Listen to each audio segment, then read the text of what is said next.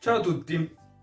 Oggi vi vorrei parlare di un problema che è generalmente considerato l'ostacolo più grande da tutte le persone che stanno imparando una lingua straniera. Quindi, che voi stiate imparando l'italiano o che siate italiani e stiate imparando una qualsiasi lingua straniera, sicuramente avrete incontrato questo stesso ostacolo. L'ostacolo in questione è la difficoltà a cominciare a parlare una lingua straniera e tutto l'imbarazzo e tutta la frustrazione che ci stanno intorno. A meno che non vogliamo semplicemente saper leggere dei libri o ascoltare qualche podcast o guardare la televisione in una lingua straniera o guardare qualche film in questa lingua straniera, generalmente l'obiettivo finale di tutti quando cominciano a imparare una lingua straniera, appunto, è quello di saper comunicare con una persona che parla questa lingua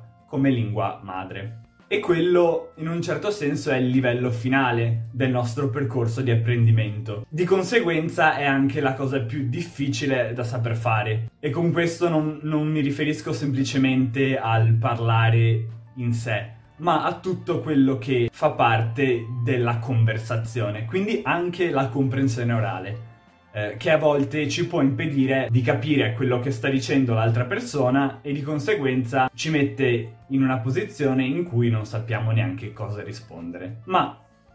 nel video di oggi mi voglio concentrare in particolare sulle difficoltà a parlare e su qualche consiglio che posso darvi per superare queste difficoltà o comunque per cominciare nel migliore dei modi a mettere in pratica tutte quelle cose che avete imparato ascoltando e leggendo. Dunque, la primissima cosa di cui dovete assicurarvi quando decidete di cominciare a far pratica di conversazione è se siete pronti oppure no, se pensate di avere sia tutte le nozioni di grammatica e sintassi di cui avete bisogno, o perlomeno una quantità sufficiente, e anche se avete una quantità sufficiente di vocaboli per poter parlare di una varietà abbastanza grande di argomenti. Dunque, penso che la conversazione sia un percorso graduale e quindi per me il primo passo da fare, come ho già menzionato in uno dei miei video vecchi, è quello di cominciare a scrivere dei messaggi, quindi chattare online oppure mandare proprio dei messaggi di testo su WhatsApp,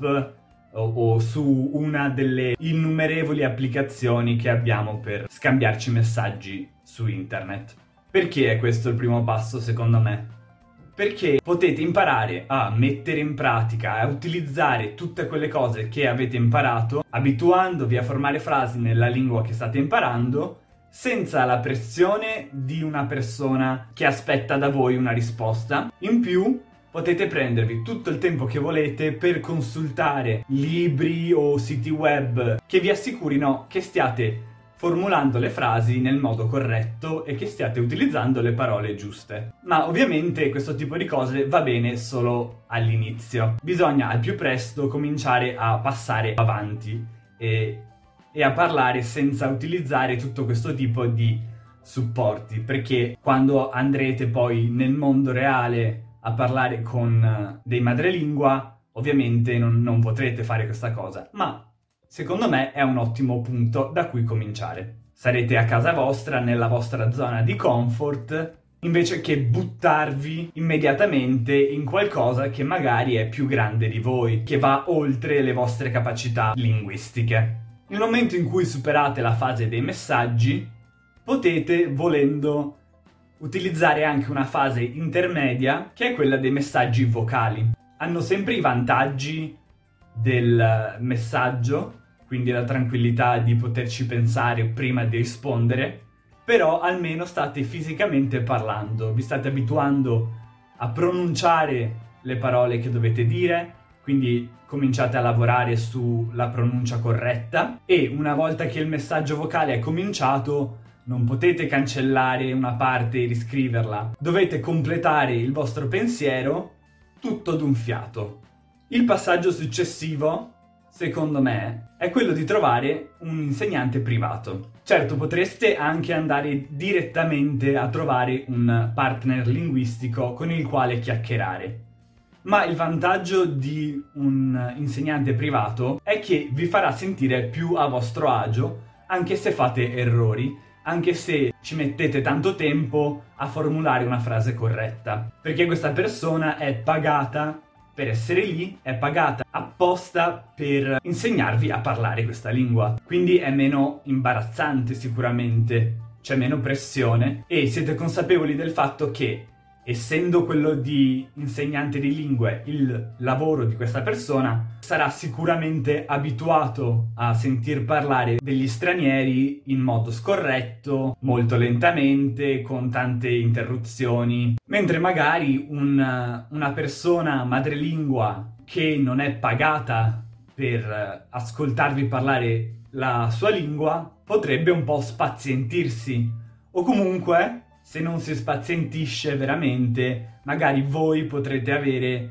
il timore che questa persona si spazientisca o che pensi che voi siete un po' incapaci, che siete un po' scemi e tutto questo tipo di uh, pensieri che si possono avere in situazioni di pressione quando si parla in pubblico, in particolare quando si parla una lingua che non parliamo molto bene. E come ho già consigliato nell'ultimo video che ho pubblicato, andatelo a vedere se non l'avete ancora visto, per trovare degli insegnanti di lingua più o meno economici ci sono siti come italki, per esempio, ma penso che ce ne siano una, un'infinità oltre a quello, sui quali delle persone madrelingua offrono i loro servizi a un prezzo contenuto e potrete quindi programmare delle lezioni private generalmente su Skype, a meno che una di queste persone non abiti vicino a dove abitate voi, ma è generalmente improbabile. Arriviamo dunque al punto in cui avete trovato un partner linguistico, quindi un madrelingua con cui parlare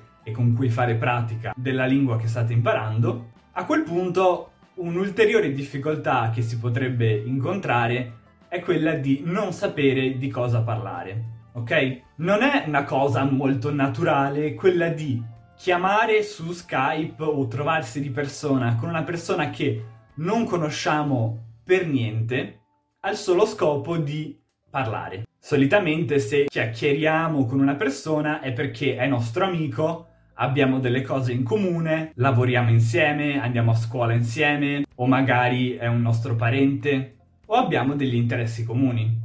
Invece sedersi su Skype da- davanti a una persona che non abbiamo mai visto prima, che non sappiamo se condivide i nostri interessi, che non sappiamo se ha un carattere compatibile con il nostro e non sappiamo se andremo d'accordo con questa persona, può rivelarsi un po' imbarazzante e un po' faticoso. Quindi un consiglio che vi posso dare per superare questo ostacolo è quello di utilizzare un sito che mi è stato consigliato da una mia amica, nel quale troverete una lista di argomenti di tantissimi tipi e cliccando su ciascuno di questi argomenti eh, si aprirà un'altra pagina nella quale c'è tutta una serie di domande riguardanti questo argomento e sono generalmente 20 o 30 domande, le prime un po' più banali, un po' più scontate, un po' più di base, ma pian piano che si va avanti le domande diventano sempre più particolari e sempre più originali e questo può essere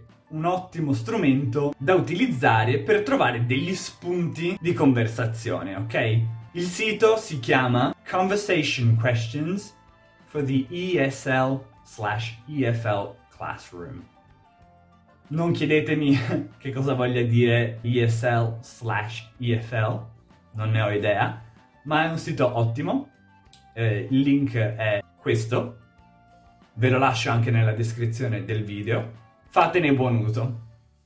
Per concludere vi voglio ricordare che la persona che avete davanti a voi, nella stragrande maggioranza dei casi, sarà più stupita e ammirata dalla vostra capacità di parlare la sua lingua madre, per quanto in modo goffo o basilare, di quanto non sia pronta a giudicarvi per le vostre scarse capacità, perché siete magari dei principianti